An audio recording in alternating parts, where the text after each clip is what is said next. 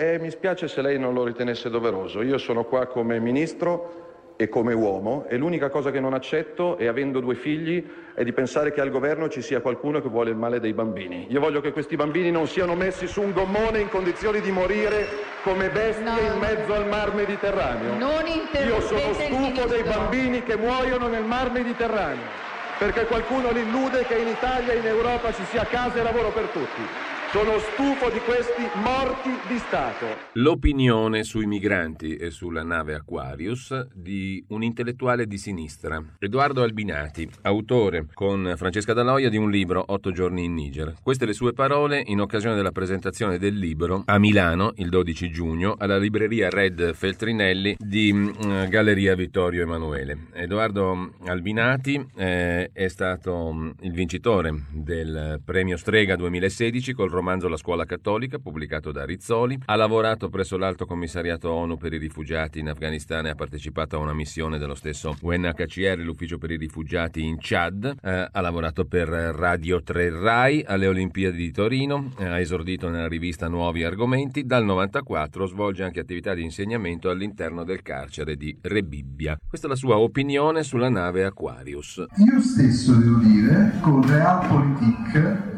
di cui mi sono anche vergognato, ieri ho pensato, ho desiderato che morisse qualcuno sulla nave Aquarius. Ho detto adesso se muore un bambino, io voglio vedere che cosa succede del nostro governo. Un intellettuale di sinistra, Edoardo Albinati, autore con Francesca Daloia di un libro Otto giorni in Niger. E l'unica cosa che non accetto, e avendo due figli, è di pensare che al governo ci sia qualcuno che vuole il male dei bambini. Io voglio che questi bambini non siano messi su un gommone in condizioni di morire come bestie No. in mezzo al mar Mediterraneo.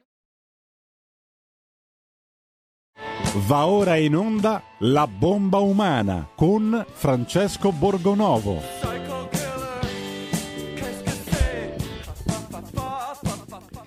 Radio RPL, diamo subito la linea a Francesco Borgonovo per parlare con lui e con il suo ospite, il numero lo 02 66 20 35 29 oppure via Whatsapp al numero 346 642 77 56. Ben trovato Francesco. Eccoci, buongiorno a tutti e bentornati a questa puntata della bomba umana che oggi ha un sacco di argomenti di cui occuparsi. Cominciamo eh, però dal presentare il nostro ospite, un gradito ritorno, visto che è stato con noi già altre volte e ha lanciato una cosa fenomenale. Non so come, de- credo che lo definisca come, come persona. Buongiorno Salvatore Buzzi. Buongiorno a me, a lei, buongiorno. Ecco, eh, Buzzi, ma davvero eh, eh, lei si è lanciato in questa attività degli hamburger? La quarta, quinta vita, non mi ricordo più quante ne ho avute, però che cosa potevo fare ormai? Cioè, sono in attesa del giudizio definitivo. Sono- non posso lavorare con la pubblica amministrazione, qualcosa dovrò pur fare, ho pensato alla ristorazione. Non avevo Eh, i capitali sufficienti per un ristorante ho aperto un pub. Lei ha aperto un, un locale dove si fanno hamburger e dove si vende il manzo criminale?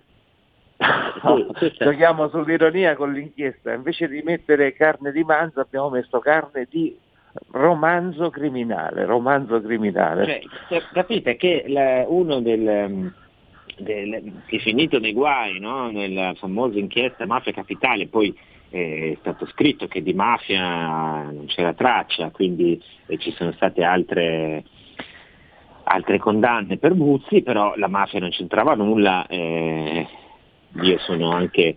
Guardi, Borgonovo, me lo faccia dire, io ne approfitto perché lei Sì. è seguito da, specialmente dagli imprenditori del nord. Io ho pagato tre tangenti per 65.000 euro, che non è commendevole, ma stiamo parlando di 65.000 euro. Io ho un fatturato di 180 milioni. Io le dico, sono stato bravo. Quindi ecco, cioè, ma di che stiamo a parlare? Tutte le altre corruzioni erano per farmi pagare i miei crediti, allora avevo tanti milioni da Eh, ricordiamo che lei, ge- lei gestiva una cooperativa che tra le altre cose si occupava di accoglienza eh, dei Esatto. migranti e Esatto. sappiamo che business c'è stato, sappiamo che ci sono state delle persone che si sono arricchite enormemente. Ma io vedo Borgonovo, io, io ho, la corruzione sui migranti, non per il trattamento dei migranti o no perché ho preso qualche appalto in maniera strana, per farmi pagare dal Ministero degli Interni. Non ci si riusciva a farsi pagare, io dovevo prendere 6-7 milioni. Allora pagavo un funzionario che mi facilitava i pagamenti, questo facevo, ma per incassare i miei soldi, non incassare i soldi di altri. No, no, ma infatti questo lo abbiamo, lo abbiamo È come se lei lavorasse per Belpietro, Belpietro non la paga e lei deve pagare qualcuno per farsi pagare a Belpietro, la trova normale. Sì, è una, no, è, una, è un'assurdità e mi auguro insomma, che poi queste, queste faccende negli ultimi gradi di giudizio vengano, eh, vengano fuori, ma già il fatto che insomma, abbiano tolto questa questione della mafia eh, è un, un, passo avanti per lei, eh, anche perché insomma, si alleggeriscono le condanne non certo, certo. poco. Certo. Speriamo, quindi, speriamo. Eh, la, nella nuova vita Salvatore Buzzi adesso fa tra le altre cose insomma, gli hamburger e vi serve a Roma in questo posto com'è che si chiama Buzzi così facciamo via eh, si chiama Buzzi Burger, Buzzi ah, Buzzi Burger. Beh, giustamente Buzzi Burger andare al Buzzi Burger e vi ordinate un manzo criminale, poi ce ne sono anche degli altri. Di... Sì, sì, c'è il panino su burger, il panino Gomorra, il panino Mondo di Mezzo, ce l'abbiamo tutti. Cioè, praticamente lei ha fatto il Planet Hollywood con la sua con la sua storia e, vabbè, ma, e questo insomma denota che lei insomma, ha una tempra non indifferente, nel senso che magari qualcun altro non avrebbe vu- avuto voglia e fegato di scherzarci su. Tra l'altro ho letto una cosa, che lei scrive nel menu che i PM pagano eh, di più, PM e giudici. Sì, quella è, una, è, una, è un'ironia, io mi ero limitato, i PM pagano doppio, poi un nostro amico in comune con, con lei mi ha suggerito metti i giudici pagano triplo perché ovviamente i PM chiedono una condanna ma sono i giudici che te la danno quindi i PM ah, pagano doppio e i giudici pagano triplo. Ma è ovviamente ironico eh. non credo ma mai veduto, che è, è, già, è, già, funzionante cioè, è già aperto come no? già, abbiamo aperto ma è venuto qualche giudice a trovare mangiare ma non credo che verranno mai. Non credo che verranno mai No, perché abbiamo visto dei giudici andare insomma, a cena anche durante il lockdown in altri ristoranti, abbiamo sentito la storia di un altro a Milano che andava nei ristoranti e non pagava e, e magari insomma, capita anche lei, dopo se deve pure pagare degli altri soldi per convincere un giudice a pagare e, e ricominciamo da capo. Eh, quello, quello, è il giudice che ha condannato Ambrogio Crespi, eh? con un'accusa resistente di mafia, quel giudice lì che non pagava i conti. E no, poi noi... Sono non associamo mai le cose. Quello era il giudice che ha condannato Ambrogio Crespi a, 5, a 6 anni per mafia su un'accusa resistente, che ora è stato addirittura graziato dal Presidente della Repubblica per la tenuità eh. delle accuse. Allora, Butti, io con lei voglio parlare di queste cose, cioè della giustizia italiana, perché queste ultime settimane sono state un uh, susseguirsi, secondo me, di schifezze. Allora, ehm, Partiamo, partiamo intanto arriva un Whatsapp che eh, ringrazio Silvio da Brescia, suppongo che sia, da DS, e che mh, mm, ringrazia, mi ringrazia, ringrazio Yuri che ci ascolta, ringrazio tutti voi che ascoltate questo programma, eh, guardate le trasmissioni, comprate eh, i, i, giornali, insomma vi collegate con RPL e sostenete quando dicono che a destra non c'è cultura, voi dimostrate che non è così. Eh, ma torniamo all'argomento, Guzzi, sono successe tante cose brutte alla fine di questa campagna elettorale, forse ce le potevamo aspettare perché comunque ogni volta è una lotta senza quartiere, però alcune cose a me non vanno giù. Allora, eh, partiamo, eh, partiamo, da una, una, storia che forse la, la tocca in qualche modo, cioè quella di Mimmo Lucano.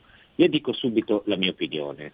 Eh, Mimmo Lucano non ha fatto, meno stando alle carte, le cose che ha fatto lei. Cioè qui abbiamo il caso di, di signore, già sindaco di Riace, condannato in primo grado, lo ricordiamo, se condanna in primo grado, quindi c'è tempo per, negli altri gradi di giudizio per eventualmente anche ribaltarlo, addirittura assolverlo, eh, condannato a 13 anni e 2 mesi per eh, una serie di reati, erano 16 mi pare all'inizio, poi sono stati ridotti notevolmente a 7, eh, sono state tolte, no, non ha sfruttato l'immigrazione, eh, non ha favoreggiato, come si dice favoreggiato, non è un reato inesistente favoreggiamento così come non ha favorito, ecco qua, l'immigrazione eh, clandestina, però c'è il peculato, c'è l'accusa di aver distratto 2,4 milioni di fondi pubblici.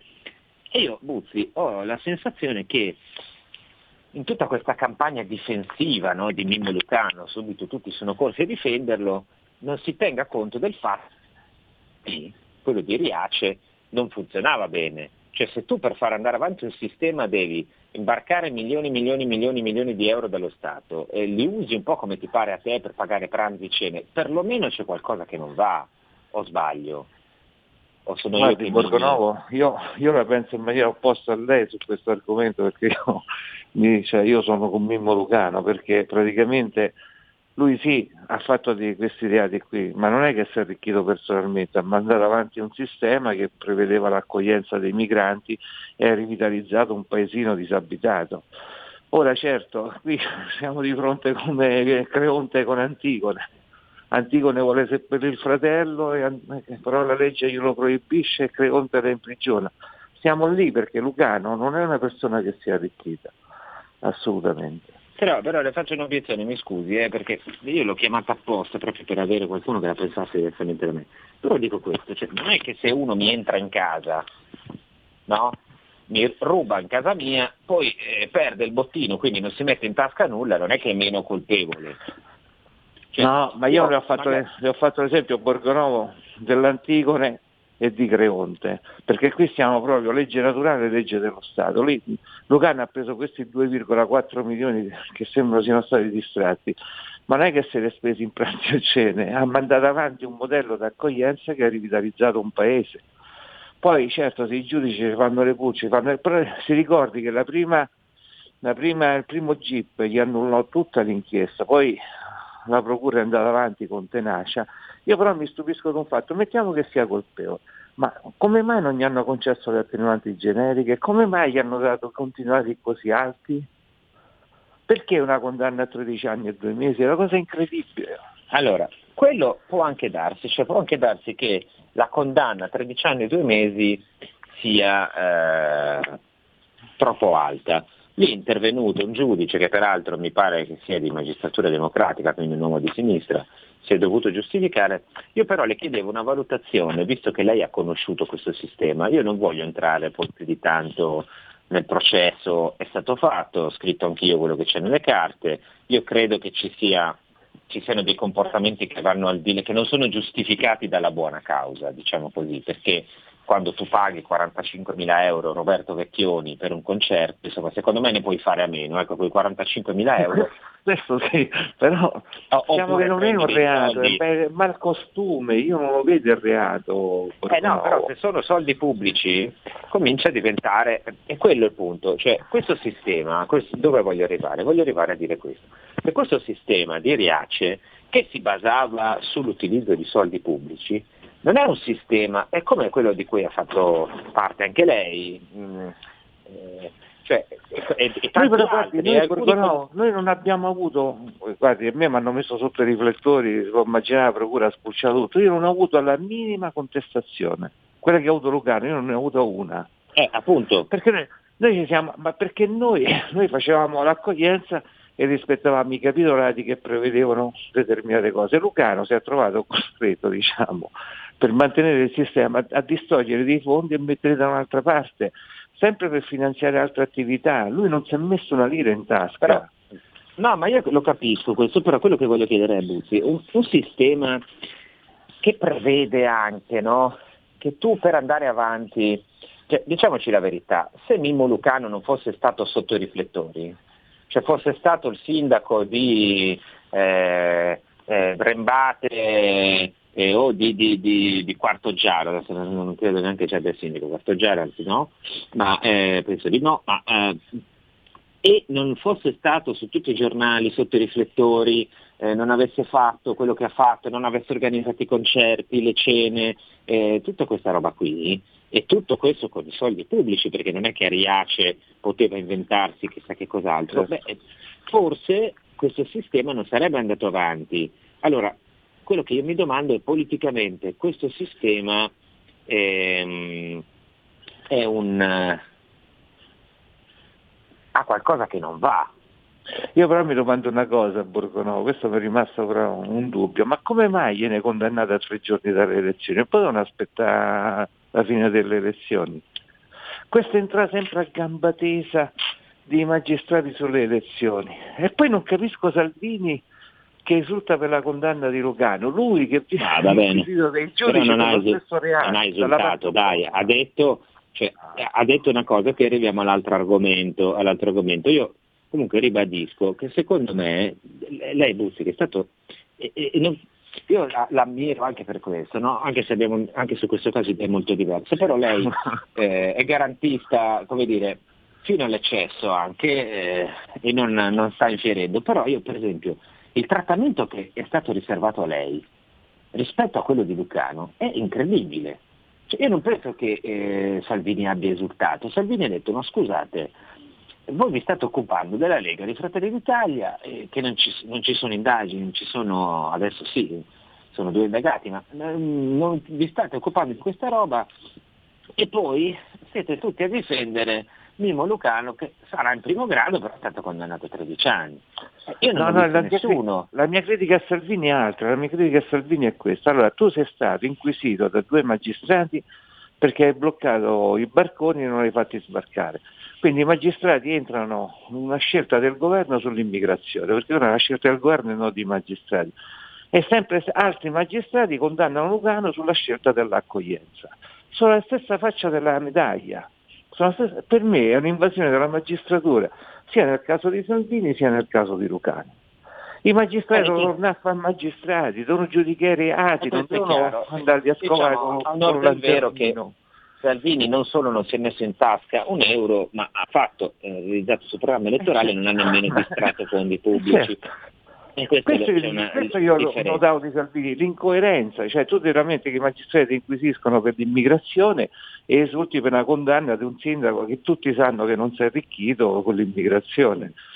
Eh, cioè, io, sono, io, sono, io, i politici devono essere, essere attenti, infatti c'è stato un bellissimo articolo delle Manno sull'informista che diceva mi indigno della condanna di Lugano perché Ma guarda, io devono smettere quelli per... di destra di, di, esultare quando vengono condannati quelli di sinistra o viceversa, perché se, se non, se, non, se, ne esce da questo falso garantismo. No, ma io non, non, credo che si debba esultare mai, nemmeno se uno è colpevole, perché una condanna vuol dire che c'è stato qualcosa di brutto, non si deve esultare. Io su questa vicenda continuo a ritenere che sia qualitativamente diversa, poi posso pure credere che Lucano fosse uno eh, idealista, per l'amore del cielo. Però Borgonovo, se... perché condannarla a tre giorni dalle elezioni? Potevano aspettare tre giorni, no? Questo è un altro... Un processo che dura dal 2018 vai a sentenza tre giorni prima delle elezioni. E questa è un'altra, è un'altra, è un'altra Con pratica. Lucano candidato e capolista, cioè, rimango esterefatto certe cose, rimango esterefatto. Ecco, e allora entriamo nelle altre cose, prima delle elezioni. Su questo le nostre opinioni sono chiare, gli ascoltatori che ci stanno parlando mandando tantissimi messaggi, e molti dei quali non mi sembra che esultino per la condanna a Lucano, mi sembra che abbiano da ridire molto invece sul sistema. Ma al di là di questo, eh, prima delle elezioni abbiamo visto altri due casi. Uno è quello che ha coinvolto Luca Morisi e l'altro quello che ha toccato prima Fratelli d'Italia e poi ieri sera anche eh, alcuni esponenti della Lega, Bastoni e Ciocca, i quali si sono poi ben difesi da, da soli, ma anche lì arriviamo poco prima delle elezioni a parlare su tutti i giornali di questo caso. Morisi, poi scopriamo dopo le elezioni che eh, Morisi non ha ceduto la famosa droga dello stupro, che non c'è alcun reato eh, commesso da lui, e però intanto è finito su tutti i giornali. Lei che idea si è fatto di questo caso? Guardi, io eh, le, le chat private di Morisi mi sono rifiutato di leggerle, messe in tutta evidenza dal Corriere della Sera, che ovviamente ha taciuto le chat di Palamara, eh. lì se non c'era la verità non, scopri, non sapevamo nulla. Ah, cioè, è una cosa vergognosa, vergognosa. Morisi ha comportamenti umani, in camera da letto uno è libero di fare quello che gli pare, ci ha fatto reati, no? E allora di che stiamo parlando? Cioè, è una cosa incredibile. E quindi secondo Io lei... mi rifiuto, mi rifiuto di leggere le chat private di Morisi, cioè mi autocensuro, non è possibile queste cose, guarda. Però quelle, c'è un paradosso però, cioè quelle chat lì, quelle private, oltre a esserci appunto una, una cosa brutta, la contrattazione, fatti suoi, mettiamo così, no? roba eh, privata, secondo me sarebbe meglio se uno nella sua vita riesce a non farla, almeno diciamo, l'uso di droga, purtroppo c'è anche chi ci cade, ehm, però quelle chat erano anche quelle che in qualche maniera lo assolvevano, cioè facevano lo capire cioè, lo che, che, che, e ovviamente vengono fuori alla fine, dopo le elezioni vengono fuori. Allora voglio dire, qui c'è, c'è, lei dice, c'è una cosa studiata per bene, o no? Ma è ovvio che è studiata per bene, scusi, Salvini ce l'ha con la Lamorgese, eh, queste cose da dove vengono? Se non sono uscite dalla procura, non sono uscite dai carabinieri, da dove vengono queste storie? Eh, io non lo so. Eh, eh, ma nemmeno io, però insomma uno si fa una domanda, si dà pure una risposta. La procura dice che non siamo stati noi, i carabinieri non siamo stati noi, ha perso un dato, qualcuno ha tirato fuori a ridosso delle elezioni. Eh, però diciamo che c'è perlomeno un sistema mediatico che, cioè, mentre Lucano, ripeto, secondo me sono vicende diverse, io ho la mia opinione e lei ha la sua, però Lucano è stato difeso a spada tratta su tutti i giornali. Morisi, tranne il riformista e, e basta, credo, insomma, e i giornali di, di, diciamo, di centrodestra, mettiamola così, che hanno cercato di andare dentro la vicenda e non l'hanno difeso poi per tutto preso, eh, abbiamo cercato di raccontare i fatti, e, e invece gli altri giornali ci sono andati giù pesanti, quindi secondo lei c'è anche da parte dei, del sistema mediatico una responsabilità? Perché poi non è che possiamo Beh, dire... Senza dubbio, io vedo, vedo, quello che hanno fatto a me, su, su, io sono stato 40 giorni sui telegiornali su un'accusa di mafia inesistente, nessuno che si facesse una domanda, niente andavano dietro alle veline della procura. Qui cioè, i giornalisti purtroppo sono così. Anche perché se non pubblicano quello che gli gira la procura, poi quindi ne girano più notizie. Io poi se ne sono venuto a capo, ho tanti amici tra i giornalisti me l'hanno detto che il mio processo Borgonovo, quando chiedevano i ROS eh, informazioni, diceva ah, oggi vediamo questo, domani vediamo quest'altro, dice, perché non ci dai tutto insieme? Dice no, perché dobbiamo alimentare la campagna mediatica, questa è stata la risposta. E io ho 40 giorni sui telegiornali. Quando il colonnello di Rossa è venuto al processo, i nostri avvocati gli hanno detto come mai questa campagna di stampa è così, e lui ha detto candidamente ce l'ha ordinato la procura. Così stanno le cose in Italia. E questi sono reati, sono reati anche col codice penale non si possono fare, eppure l'hanno fatto, nessuno, nessuno se ne stupisce. Io nel mio libro, se questa è mafia, le ho denunciate queste cose, proprio denunciate. Il colonnello dei Ross affermò che questa campagna mediatica orchestrata, poi dai miei amici giornalisti me l'hanno spiegato come era orchestrata, era stata orchestrata e eh, dalla procura. Ovviamente se poi le forze dell'ordine vogliono mandarci Ma poi, una, una cosa... Eh, caso Morini, guarda caso il Corriere della Sera e Repubblica, tutti e due la stessa notizia lo stesso giorno, sempre guarda caso. Eh. Andiamo su. Ecco, Andiamo adesso a un altro caso che ha tenuto banco che è arrivato ieri sera. Allora, io a proposito di giornalismo, io sul, sui fatti eh, non sono un giudice, non sono un PM, non sono un poliziotto, quindi sul resto eh, io ascolto quello che dice Buzzi, eh, gli lascio dire la sua opinione, quando la mia è diversa. Lo dico e lo ripeto anche adesso, se ci sono smentite, cose, versioni diverse di qualcuno che ci ascolta delle forze dell'ordine vuole mandare un comunicato, intervenire, noi siamo qua perché sentiamo... No, facciamo... Nel fatto mio, Borgonovo, sono accertati, c'è la sentenza che lo accerta, c'è la testimonianza del colonnello russo e nell'udienza trascritta, ha proprio detto a domanda risponde. Nel mio libro ho proprio riportato l'interrogatorio del colonnello russo. Cioè, ecco, così funziona. Ricordiamo il, il titolo del libro Se queste mafie, ha scritto Salvatore Buzzi, mi pare un mese e mezzo fa, comunque si trova, se volete, ci sono un sacco di cose dentro, ne abbiamo parlato anche qui, ne abbiamo parlato sulla verità, eh, è un, un, documento interessante eh, con tutta la sua vicenda e non solo, mh, getta anche luce su, appunto tutto il, il come dire, tutta la vicenda ah, anche il sistema mediatico giudiziario che si rincorre cioè, ma io ma più vittima di me che sono vittima di una fiction un romanzo criminale su Burra hanno ispirato la nostra inchiesta eh, la procura che rincorre la e fa un'imputazione di mafia inesistente cioè più vittima di me del sistema mediatico giudiziario ah, infatti eh, lei eh, anche lì rispetto a Lucano ah, non ha goduto diciamo dello stesso trattamento. Ma io eh, mi sarei aspettato la difesa da parte della sinistra, quello, quello, finalmente stanno difendendo Lucano, a me non mi ha difeso nessuno, a me mi hanno abbandonato nelle grinfie di Pignatone. I miei amici del PD, quelli che fino al giorno prima ci avevo preso il caffè, ah, grande Pignatone, come grande Pignatone, scusa, eh, io guardi, almeno, almeno ammiro Salvini che ha difeso Morini, eh, eh, diamine, almeno Salvini l'ha difeso.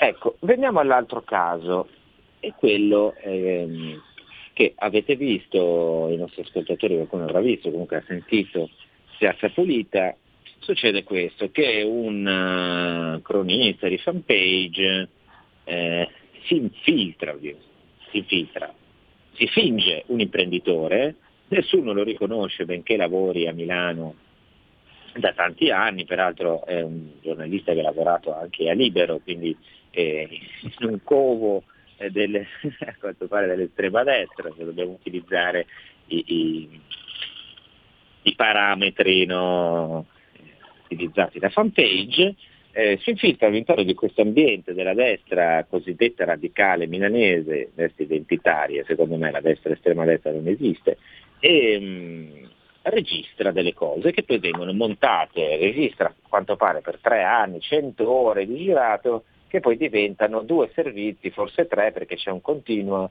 da una decina, quindicina di minuti ciascuno, in cui c'è di tutto e di più. Eh, insulti, battutacce, cose brutte su, eh, sugli ebrei e poi c'è anche una questione relativa ai fondi neri, cioè questo giornalista sotto mentite spoglie eh, ripetutamente propone agli organizzatori della campagna elettorale di prendersi dei soldi in nero. Ecco Francesco, dobbiamo fermarci un minuto solo per la pubblicità. Va bene, eh, ci stavo arrivando, comunque adesso mandiamo la pubblicità così facciamo eh, le cose per bene, ritorniamo fra poco con questo tema caldissimo. Se volete intervenire mandateci messaggi, noi ci troviamo fra pochissimo.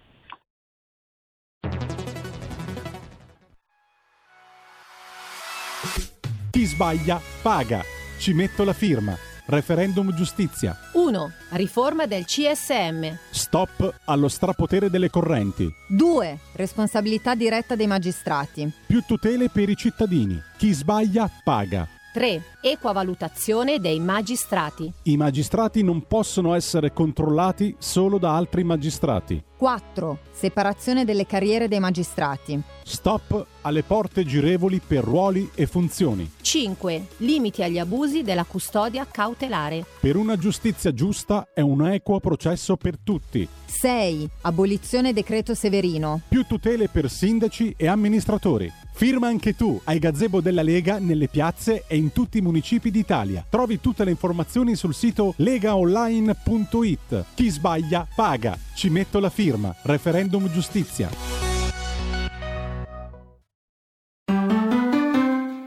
Il futuro appartiene a chi fa squadra. Le radio italiane si uniscono per giocare la partita da protagoniste.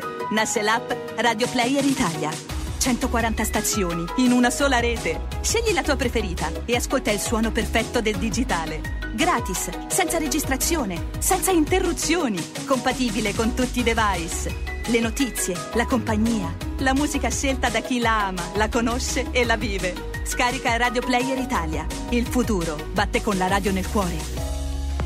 Anche RPL è disponibile su Radio Player Italia.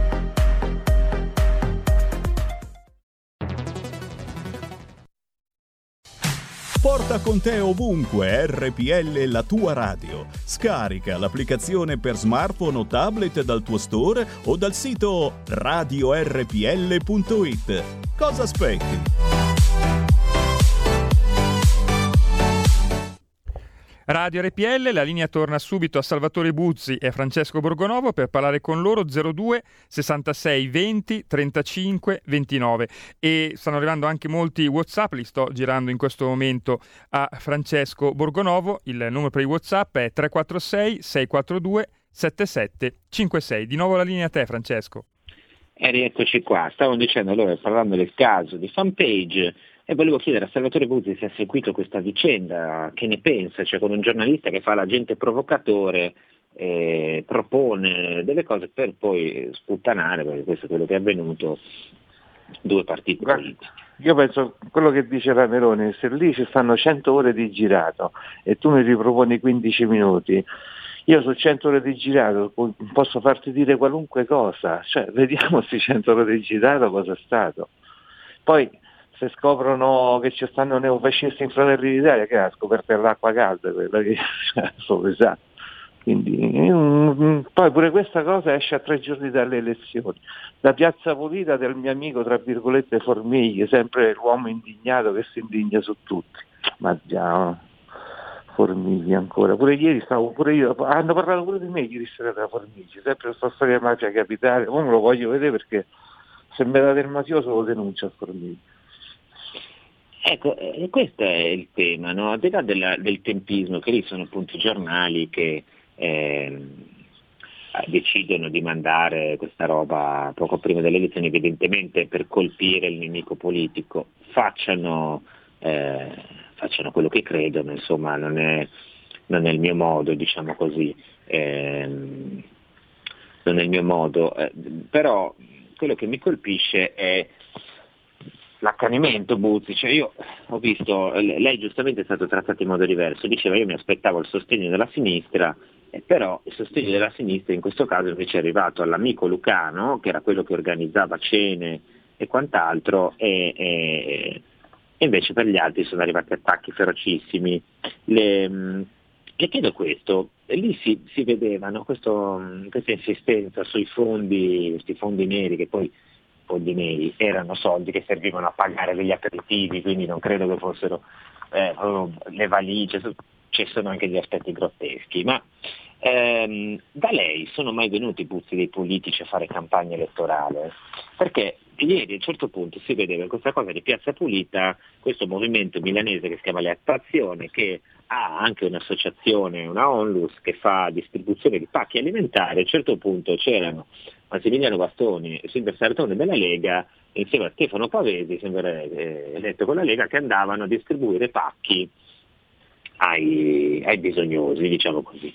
E, e, si sentiva questa, tutto questo commento indignato, ma guarda cosa fanno, us, usano, no? fanno campagna elettorale con queste cose. Da lei sono venuti dei politici a fare campagna elettorale, lei ha portato dei voti a qualcuno nella sua carriera? Bravo, perché lei è di Milano, lei non mi conosce. Noi eravamo, io mi vantavo di essere una terza internazionale, PC, Lega Coppes e CGL. Noi abbiamo fatto tutte le campagne elettorali per il Partito Comunista, poi PDS, poi DS, poi PD. 30 anni, non un giorno. Apposta io sono incazzato con loro come? Ma, ma restano per mafia fino al giorno prima, sono stato lì, mi conosci e non mi difendi. Non dico dalle corruzioni, uno può aver sbagliato, ma dall'accusa di mafia non vuoi alzare il telefono e chiama Pignatone col quale c'hai consuetudine, come abbiamo visto poi dalle chat di Palamare, e dici guarda ti stai sbagliando, facendo anche un favore a Pignatone che non sostinava. Questo mi indigna. Eh, Perché quindi... non è quale campagna elettorale ho fatto, io le ho fatte tutte, dall'86 in poi. Quindi facciate il conto, dall'86 in poi. Quindi i politici venivano da lei e lei cioè, l'ha stupita questa cosa di vedere in campagna elettorale anche che si parli così lei mi paga l'aperitivo, queste robe qua un po'. Questa è la normalità, io non vedo dove è reato, dove sta reato. Se tu paghi la campagna elettorale, investi dei soldi su un candidato, su un partito, in America si fa tranquillamente, perché in Italia deve essere un reato? Sì, diciamo che lì c'era la, e, e il nero in Italia non si può fare, però sappiamo che da quando hanno tolto... Ma perché i politici si castrano da soli, Borgonova, la storia dei 40 milioni di Salvini, 49 milioni, è una balla colossale. Io l'ho seguito il processo, stavo in carcere, cioè, c'è ogni altra famiglia, vedevi i processi che facevano in televisione. Lì si tratta di circa 700 mila euro distratti un po' da Bossi perché si è adeguato la casa perché era cioè, dopo l'ictus e lui disponeva di soldi, pensava di fare una cosa normale, un po' per i vestiti perché si comprava i vestiti, però lui era un senatore, cioè, per queste banalità qua si tratta di 700 mila euro spesi male, però che avevano fatto i politici sulla spinta sempre dell'indignazione del grillismo montante? Avevano fatto una legge che se tu distrevi anche una parte del finanziamento ricevuto dovevi restituire tutto. Non so se ha capito che è successo, la Lega si è fregata 49 milioni, hanno distratto un, una milionata, però per colpa delle leggi che loro stessi hanno fatto, eccoli lì che sono indicati alla gogna, devi ridare 49 milioni. E tutti sanno che non è così, però nessuno lo scrive. Eh, noi ne abbiamo scritto che lì c'è una supposizione su questi 49 milioni, po' un teorema. Sì, ma eh, Borgonò, però... ma permetti, ma tu stavi lì in Parlamento, te voti una legge così castrante perché ci stanno i grillini che dicono assaltano il... Cioè, io non li eh, capisco, cose, io li capisco. Come non capisco Berlusconi che si vota la Severino, ma perché quando stava lì in Parlamento non capiva che quella legge poteva andare contro di lui? Io queste cose non le capisco, guardi. E in effetti purtroppo sull'onda dell'antipolitica, sull'antipolitica sono caduti in tanti, stanno arrivando tantissimi Whatsapp, eh, alcuni su Lucano, sempre il paese era d'accordo per il popolamento fatto dai migrati clandestini, non si poteva fare politiche per favorire il popolamento di italiani, eh, in qualche comune lo stanno facendo, eh, ma eh, c'è un'altra che le giro, perché questa deve rispondere Buzzi, eh, ci scrive Laura da Bologna, eh, buongiorno a tutti, una domanda, ma per essere pagato, anziché commettere un reato pagando una tangente per poi venire alla radio e, e giustificarsi, non è il caso di rivolgersi alla magistratura e denunciare eh, anche tramite, la, tramite stampa la mancata erogazione del dovuto? Allora io rispondo a Laura, rispondo a Laura. Laura sicuramente non è un'imprenditrice, perché noi imprenditori, Laura, ogni mese dobbiamo pagare gli stipendi, dobbiamo pagare i contributi e dobbiamo pagare l'IVA. Quando tu fatturi al Ministero degli Interni paghi l'IVA anticipata e se quello non ti paga tu a fine mese devi pagare gli stipendi e se non li paghi i lavoratori riscioperano, i contributi, cioè manca la regolarità contributiva. Tu ti rivolgi alla magistratura, una cosa del genere come minimo ha due o tre anni e tu per due o tre anni che fai? Allora, siccome c'è una legge, Laura, che la pubblica amministrazione è tenuta a pagare le imprese entro 30 giorni, perché la pubblica amministrazione non mi paga entro 30 giorni? Questa è la risposta. C'è anche un uh, ascoltatore che è molto critico con me, nello specifico dice, mi chiede se sono un comico, satirico o cosa, cerca dall'inizio di far dire a Buzzi qualcosa contro Lucano e non ci riesce, degno giornalaio di un degno giornale, eh, si firma Francesco. Caro Francesco, intanto il massimo rispetto per i giornalai che fanno un mestiere, grazie al cielo che ci sono e che Dio ce li conservi a lungo. E io non cerco di far dire niente a Buzzi dall'inizio, tant'è che Buzzi ha detto quello che gli pareva e gli piaceva su tutti, non risparmiando critiche a nessuno e dicendo anche delle cose con cui io non sono d'accordo. Ad esempio sul processo Lucano penso che magari la condanna sia molto elevata, probabilmente verrà anche ridotta nei successivi gradi di giudizio, penso che il sistema che ha utilizzato Lucano sia sbagliatissimo che Lucano non sia il santo che viene dipinto, l'ho detto, l'ho scritto, Buzzi ha un'opinione diversa e ve l'ho fatta dire. Chiusa la questione, poi se uno deve cioè, da ridire, deve usare queste cose, appunto il giornalaio, eh, lasciamo stare, queste sono robe che fanno parte appunto di quella brutta antipolitica di cui stava parlando Buzzi poco fa, che ha fatto tantissimi danni al Paese e poi eh, anche al partito che l'ha portata avanti perché come si è visto poi le richieste sono arrivate anche, eh, anche per loro. Eh, però eh, Buzzi siamo sempre lì su queste cose, eh, non lo so, io c'è un, un tema no, che, che, va oltre la giustizia, va oltre queste cose, che è quello del fascismo. Cioè noi stiamo qua a parlare per settimane, settimane del fascismo, del fatto che i politici dovrebbero rinnegare il fascismo e quant'altro. Io so che lei non è affatto un fascista, anzi è stato vicino alla sinistra per tanti anni, da quello che dice di sicuro non è un uomo di destra, non è un conservatore. Eh, però siamo sempre lì attaccati a questa ossessione, non è che stiamo un po' esagerando, cioè, io penso di sì. Quindi. Guardi, io, io, io, penso che tutti questi che si indignano per fascismo parlano di cose che sono morte a sepolte, io stavo parlando 75 anni fa, ma di che cosa parliamo? io questo non riesco a capire l'indignazione sui fascisti. Allora, che ci siano dei nostalgici in Fratelli d'Italia è risaputo, ma è normale, come stanno dei nostalgici, come facciamo noi nostalgici del Partito Comunista. Cioè, è normalità, ma c'è una paura del fascismo oggi in Italia, c'è il pericolo del fascismo, io non credo assolutamente. Quindi, Beh, ormai c'è però un, un altro regimetto un po' autoritario che è quello che ti impone il Green Pass eh, per entrare al bar, che lascia delle persone senza Green Pass. Io ieri sera, ieri sera, nel mio pub qualcuno non ha potuto far entrare perché non c'aveva il Green Pass, è vero quello che dice lei. Quindi lei controlla il Green Pass. Eh certo, io sono, scrupoloso. Quindi lei deve so... fare, deve, deve fare, pensi che, cioè, questi ricorsi della storia, cioè lei si trova a dover controllare e lasciare fuori delle persone che non hanno il Green Pass. Esatto, esatto. Cioè, perché se ti arriva un controllo, se ti arriva... poi ieri sera sono pure arrivati i vigili, ovviamente abbiamo aperto sul l'amore mediatico, sono arrivati, noi siamo tutti in regola, però purtroppo c'è questa legge che tu devi fare il poliziotto, devi chiedere il Green Pass, se no non lo puoi entrare. Eh, Di queste però, queste leggi non ci indigniamo, dei fascisti teorici sì. Eh, ma è questo che mi chiedo, ma lei come si è sentito a fare il controllore a dover dire, cioè, ha dovuto, è venuto qualcuno che non aveva il Green Pass, lei gli ha detto no guarda. No, l'abbiamo, l'ho dovuto lasciare fuori, io per fortuna ho i tavoli anche fuori, però nonostante siamo a Roma ormai è freschetto la sera, però che puoi fare? Non puoi entrare, perché se ti arriva un controllo Borgo Nuovo poi Beh, certo, fanno, gli arriva anche delle multe, insomma, non è, non è una cosa piacevole.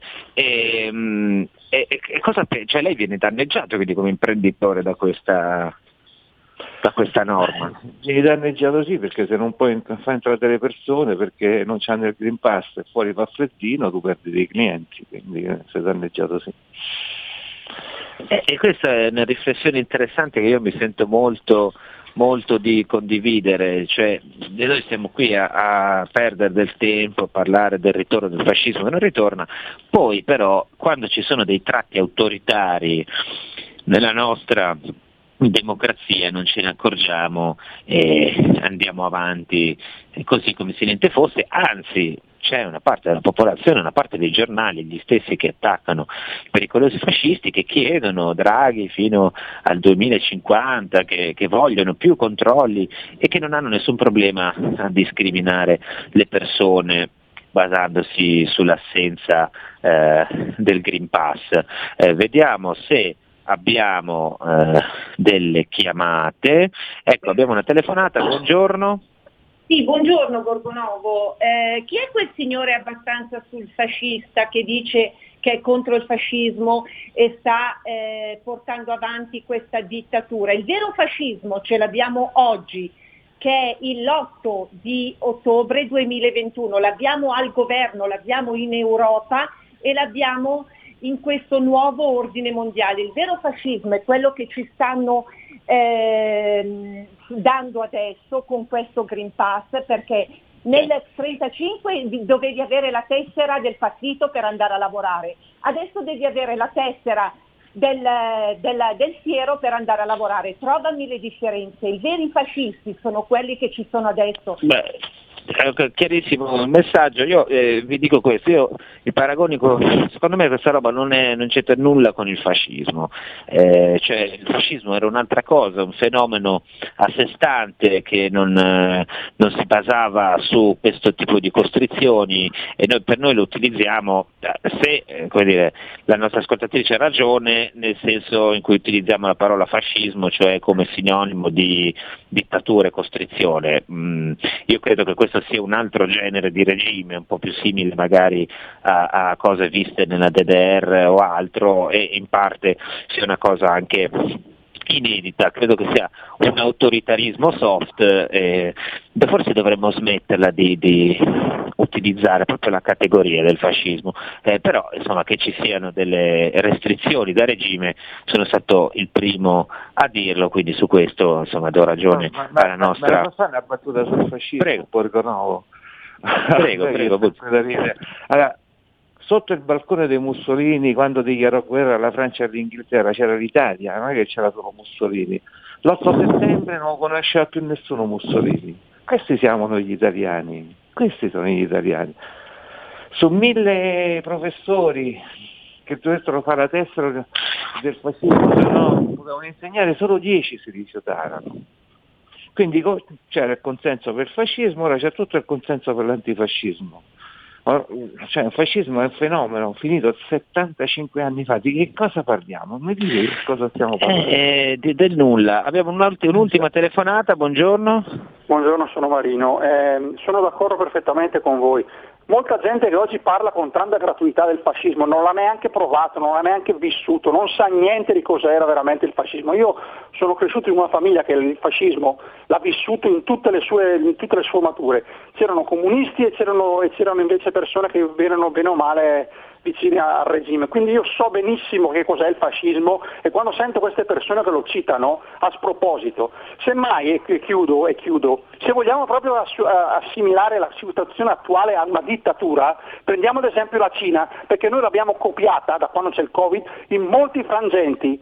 Quindi il fascismo non c'entra nulla, tanto è vero che Mussolini mai si sognò di fare cose del genere, nemmeno nei periodi in cui ci furono delle epidemie o dei problemi eh, sanitari. Quindi lasciamo stare il fascismo e Diciamo che smettiamo di dalla, dalla paragonare. Cina, dalla Cina non- abbiamo preso alcune cose sul controllo, meno altre che invece ci sarebbero servite di più all'inizio, ad esempio sull'ingresso delle, delle tema persone. giudiziario, no, vi faccio dire anche questo, sul tema giudiziario, e non lo dice Bussi ma lo dice Gerardo Colombo, magistrato di Milano, se ritornassimo al fascismo ci avremmo una ventata di liberalismo nel codice penale. Perché le leggi attuali, le leggi esistenti sono molto più liberticide di quelle di Mussolini, molto più liberticide, sia sulle procedure penali sia sulle condanne. Eh sì, questo è, è abbastanza Non lo vero. dice anche perché Bussi, lo dice Gerardo Colombo. Eh.